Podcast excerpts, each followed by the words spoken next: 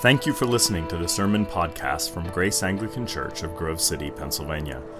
Our goal in every sermon is to proclaim the bold truth of the Word of God, especially the undiluted grace of Jesus Christ. If you want to learn more about our church, check out our website at graceanglicanonline.com.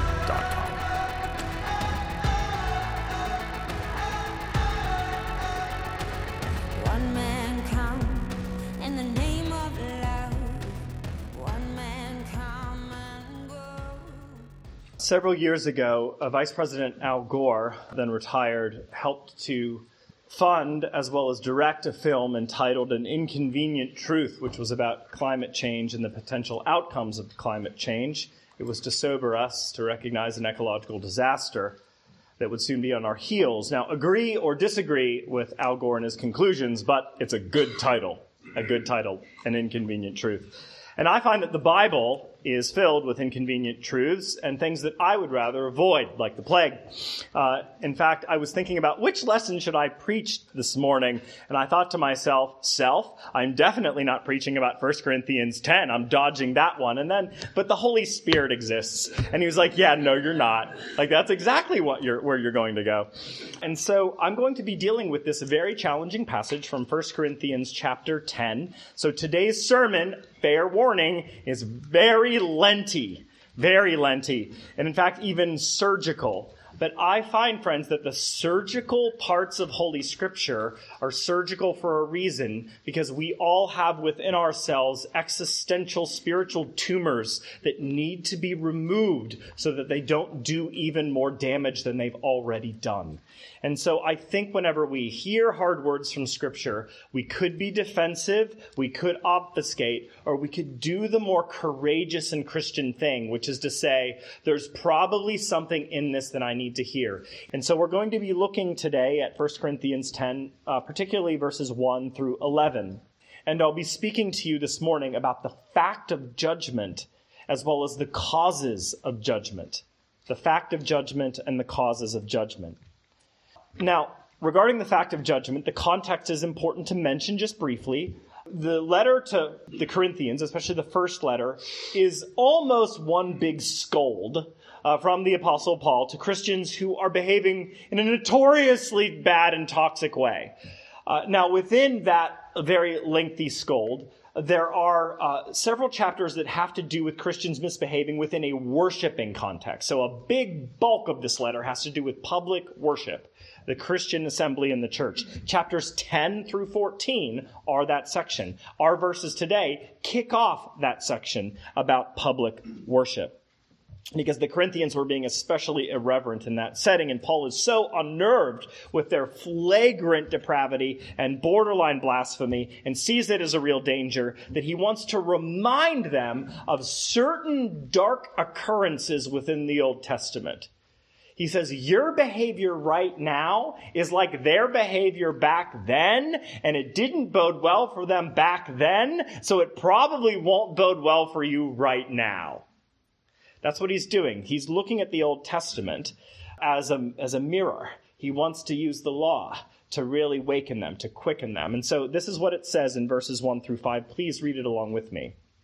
He says, I do not want you to be unaware, brothers, that our fathers were all under the cloud and also passed through the sea, and all were baptized into Moses in the cloud and in the sea, and all ate the same spiritual food, and all drank the same spiritual drink, for they drank from the spiritual rock that followed them, and the rock was Christ. Nevertheless, with most of them, God was not pleased, for they were overthrown in the wilderness. Now, these things took place as examples for us, that we might not desire evil as they did.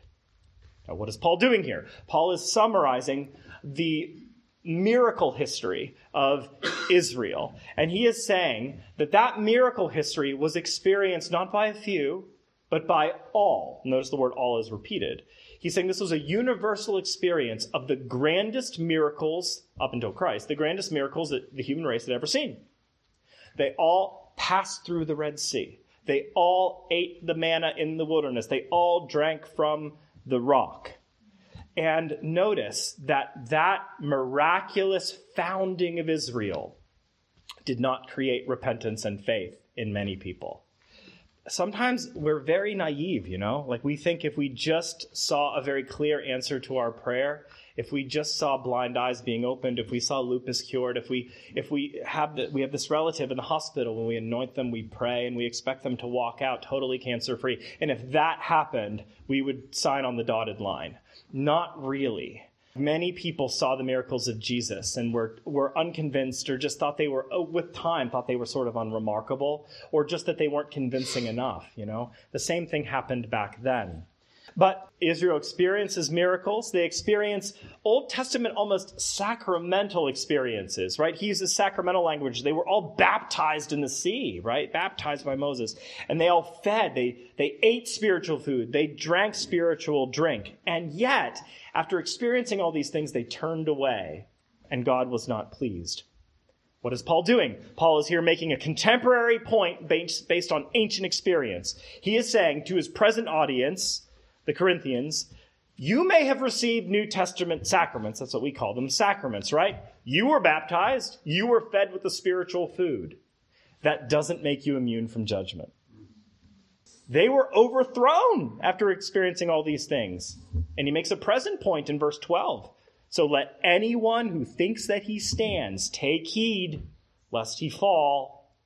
Just because you've experienced certain rituals within the life of the church, it's not enough. So Paul is here warning Christians, Christians of judgment. Begs the question, what sort of judgment? While many people, many readers errantly conclude that Christians, according to St. Paul in this passage, are therefore in danger of eternal judgment and hell. That really salvation in the Christian life is like water poured, poured into your cupped hands. And if you part your fingers just a little, it all slips away and you lose everything and have to somehow regain everything through certain rites of the church or through certain intentionality in prayer or through certain uh, degree of repentance. That view of salvation is Pelagian. It is absolutely life killing, and it is not what the New Testament teaches at all. Uh, that contradicts the New Testament. For the New Testament says there is no condemnation for those who are in Christ Jesus and means that on an eternal scale. And the New Testament says that we are justified by grace only, not through present or future obedience, ever. And if that is the case, what does Paul mean by judgment?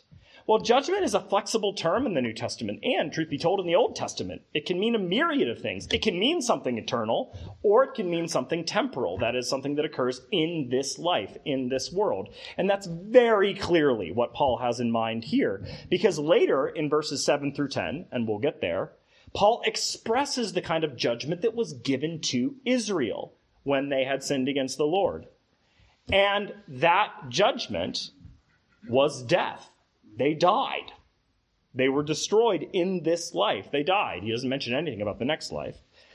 By the way, Paul draws a similar conclusion in the very next chapter of Scripture. In 1 Corinthians 11, he starts unpacking the Lord's Supper. What happens Eucharistically when you receive the supper unworthily, meaning without faith and without a sense of your unworthiness and need for it? He says this in uh, chapter 11 anyone who eats and drinks without discerning the body eats and drinks judgment that's there's the word on himself that is why many of you are weak and ill and some have died the same thing happens, though, in a more zappy incident in Acts chapter 5. You may remember these two heroes, Ananias and Sapphira. Like, nobody had to give all their money away. St. Peter did not tell people, put everything on eBay, sell it, and give me the money.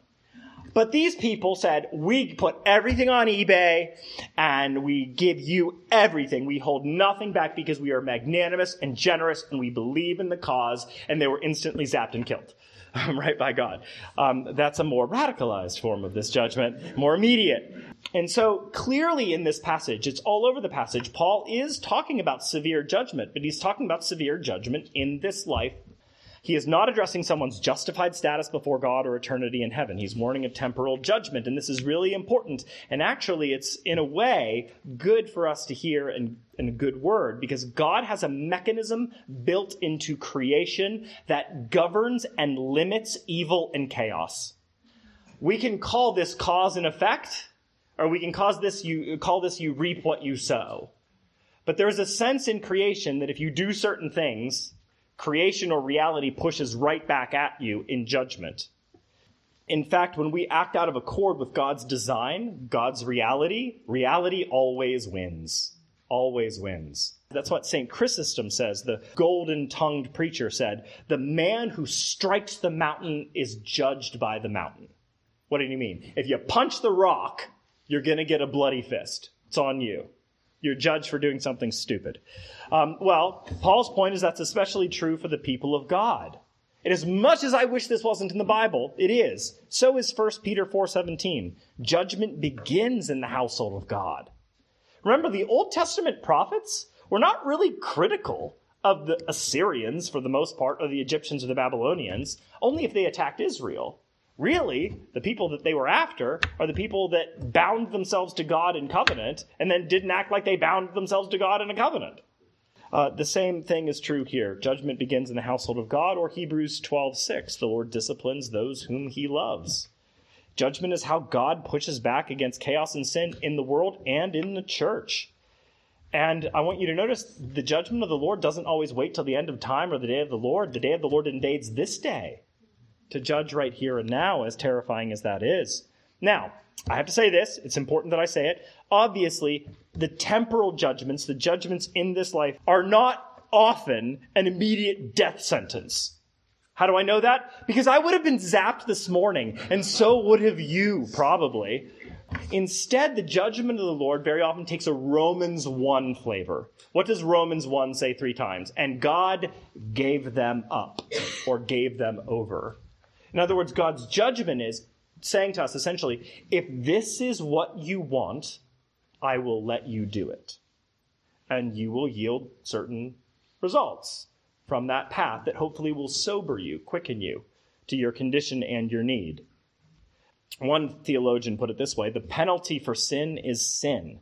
If we want it, God lets us have it, and sin is the opposite of life. Just as God is the author of life and sin is God's antithesis, when we pursue sin instead of life, we decompose, we disintegrate. That's what happens. And you can sometimes even tell when it's in the process of happening to your own person. And so, by citing the Old Testament and its dark history, Paul warns the Corinthians and by proxy warns us about the consequences of sin here and now. But then he goes further. He talks about the causes for judgment. Now, he's already established the facthood of judgment. Now, the causes for judgment. In verses 4, excuse me, verses 7 through 12, Paul mentions four things from Old Testament history that trigger God's judgment. And these four things are things that the Corinthian church loved to practice with great relish.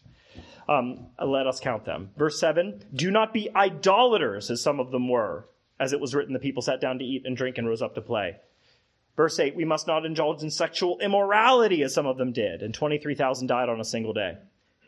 Verse 9, we must not put Christ to the test as some of them did and were destroyed by serpents. Verse 10, nor grumble as some of them did and were destroyed by the destroyer. Now, these things happened to them as, as an example, but they were written down for our instruction, on whom the end of the ages has come. Therefore, let anyone who thinks that he stands take heed lest he fall.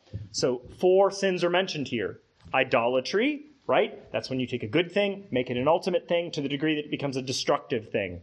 Uh, that could happen with anything. In the ancient world, was often concretized in, in, in certain forms that were then worshipped and, well, idolized. In our time, it tends to be more internal, but not always um, or at least the feeling is more internal or expressed religiously more internally. It could have to do with an over devotion to family, a religious denomination, nationality, children, the education of children, the acceptance of our peers, whatever. Idolatry. Also, sexual immorality. Uh, we're seeing this in spades right now, especially, uh, it seems, within the church that has for years uh, covered up all sorts of sexual abuse We've seen that in the Roman Catholic Church and in American evangelicalism in really horrific ways. And I wonder, friends, if the grand exposure of all these things is in fact part of God's judgment on the church for its horrific behavior.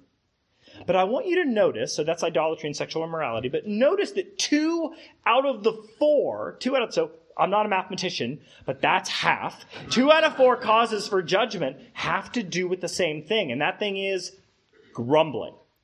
Grumbling. Verse 10 mentions grumbling outright and specifically, nor grumble as some of them did. And verse 9 strongly alludes to it. Verse 9 is, We must not put Christ to the test, as some of them did and were destroyed by serpents. What is that?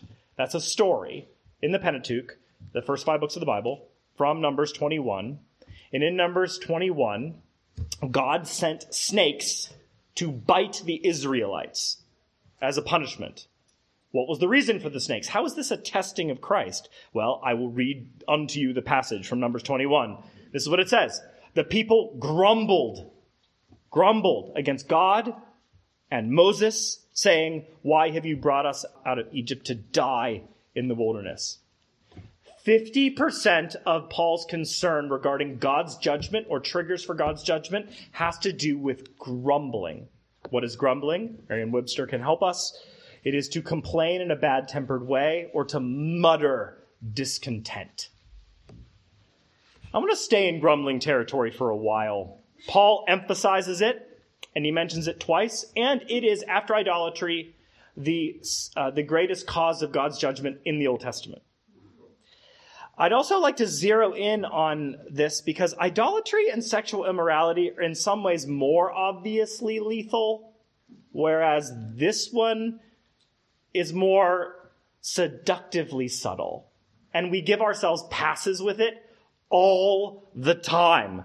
Not me, but you. No, I'm kidding. I love that you laugh because you know that's ridiculous. Friends, I find that it is so easy, so easy for Christians to get enraged by sexual immorality in the church or in the broader world. And those things ought to afflict us. But if we are not just as upset with our own grumbling, we're not being biblical.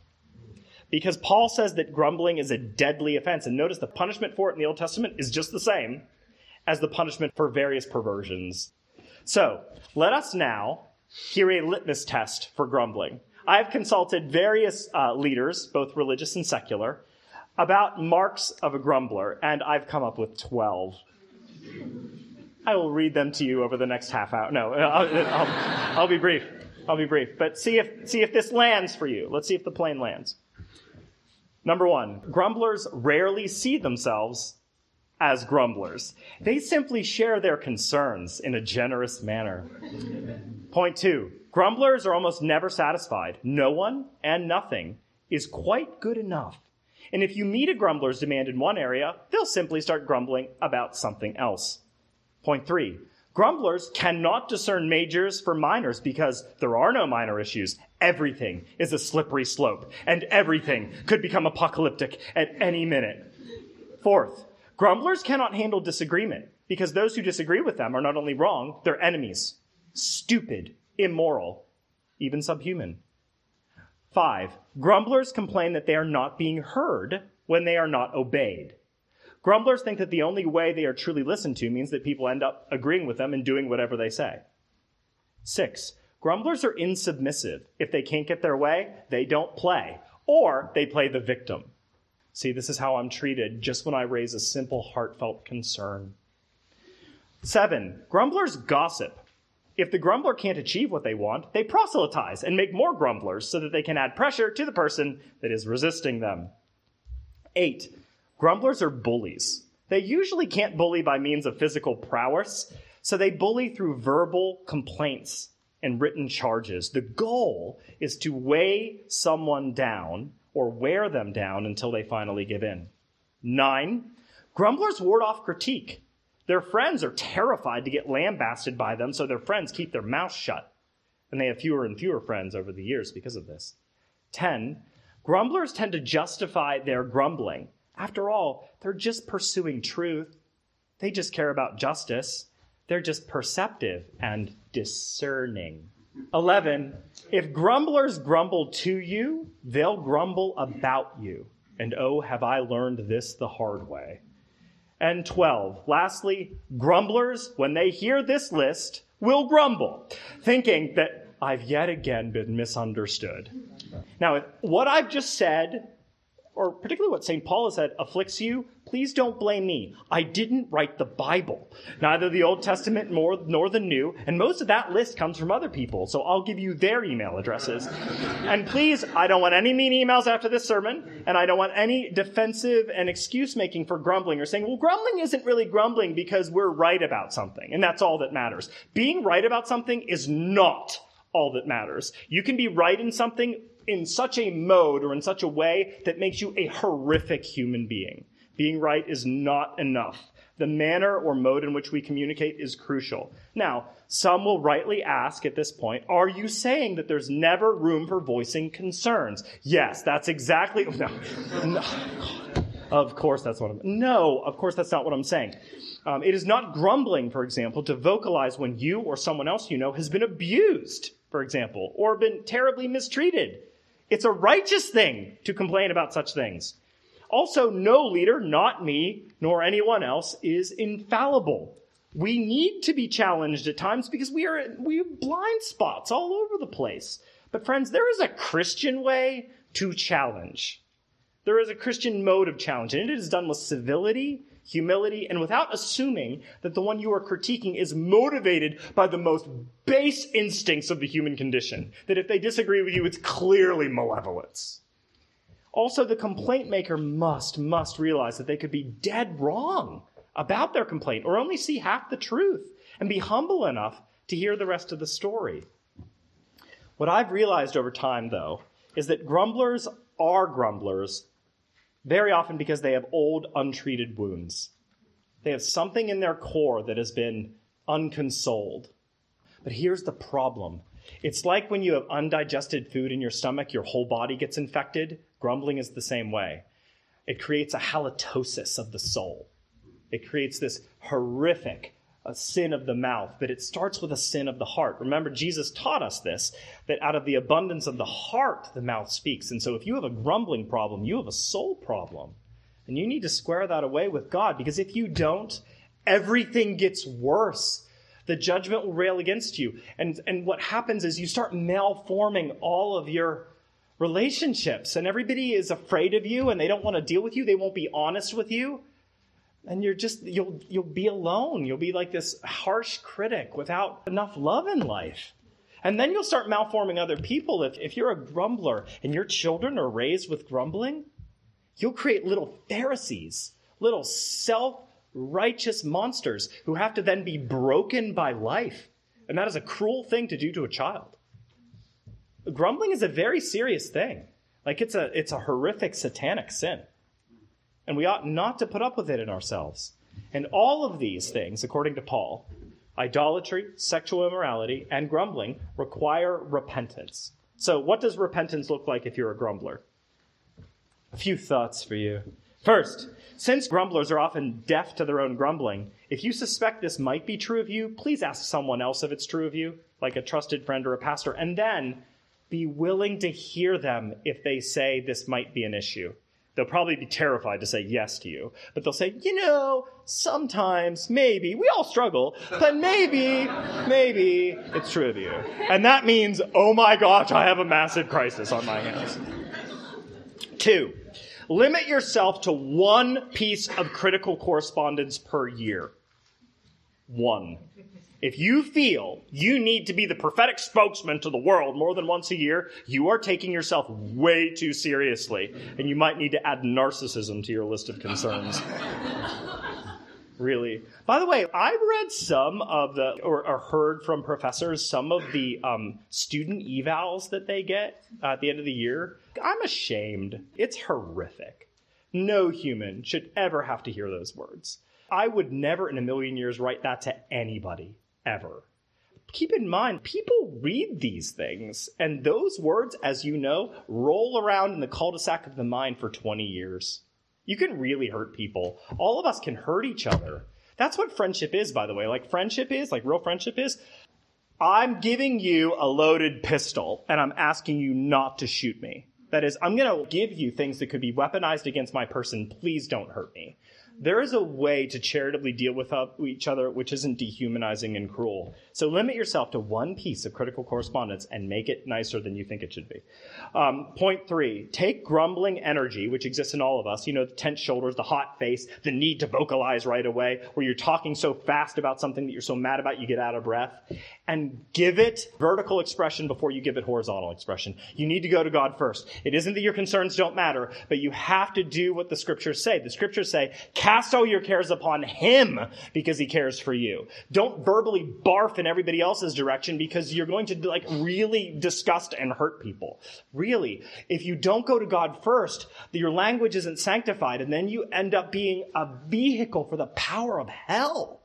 It's a very serious thing. And so give it to God first, and then He has a way of filtering who we are in the inside and filtering our words. Fourth, and this is really important, you need, if you are this way, to make amends today. Don't put it off any longer. In fact, do, do me a favor, everybody who's in here, except the people in the very back, because they can't, this will not apply to them. T- just look behind you, really. Look behind you right now. Face the other people. Yep. You're seeing people, at least the back of somebody's head.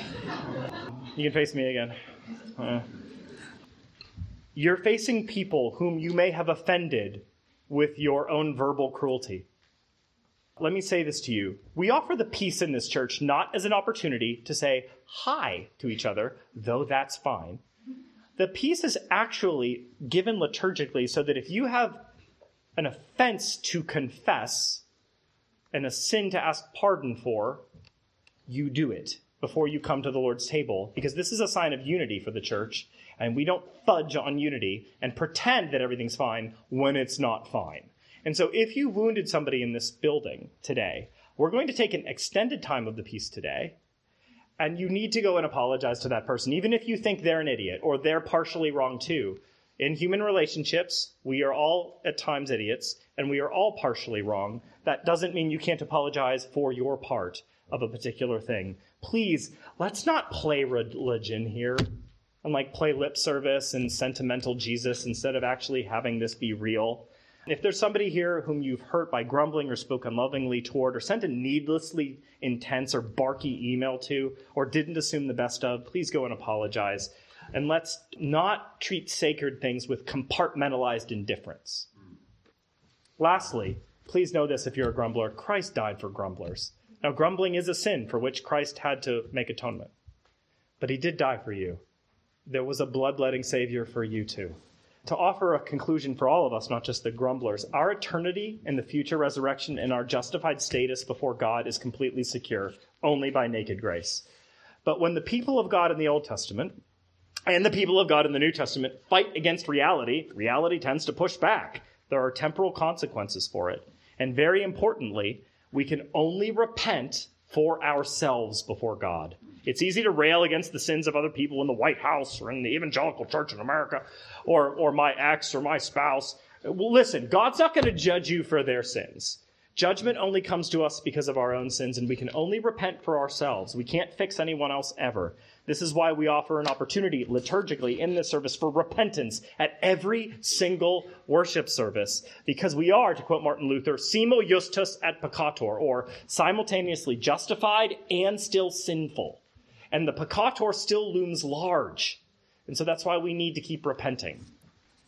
I know, friends, this is a hard word. It's a hard word for me to say. It's a hard word for me to hear, but it's meant to heal. One of our dearest friends, who's now been here a few times, her name is Janet Broderick. She's Avelina's godmother. The first time she met me, I was 21, and I think she hated my guts. Uh, she was speaking on a retreat, and I was, I decided to give her some feedback mid course. I was a hyper opinionated, very critical, grumbling, blind, monster. And I turned people off to the themes of the retreat with lots of little criticisms and needling attacks. And at one time during dinner, Janet, and if you know her, she has no filter at all, she looks at me uh, and she says, Ethan, Ethan, please, please shut up. You're ridiculous. I don't know what your problem is, but it sounds like you've got more than one. I can't tell you what that comment did. It created in me an inward tailspin. You know, I was just furious at first. She doesn't know me well enough to talk to me like that. I'm doing fine in life, especially compared, compared to my family and all my friends. You know, at least I'm here on this retreat trying to lead kids to Jesus. How dare she speak to me in that way? You know, and I just went, of course, because I'm an idiot. But then, then after like I slept and calmed down, this is what happened. Dear God, she's right. She's right. My problems are real and they are not peripheral and they will not be easily solved. What did she do? She gave me the law, which set me up for the gospel. The law is always the first word of God that precedes the second word of God. But you can't understand the second word of God until you've been leveled by the first word of God. And the first word of God laid me low, friends. And I realize, because I'm not always an idiot, that this sermon is almost nothing but unadulterated law. But some texts are like that. And moreover, Lent is kind of like that. Lent beckons us toward needful discomfort and inconvenient truths. Why? Because without the sobering of law and judgment, no one wakes up, no one changes, no one repents, and no one gets healthy. And if we are not sobered to rightly perceive our condition, we will never know the gospel of 200 proof pardon. So, my hope, friends, today is that we feel the law and then we reach out for the gospel of complete exoneration and healthful transformation. Because when we reach out to the God of the gospel, that same God of the gospel will never in a million years cast us out. Amen they couldn't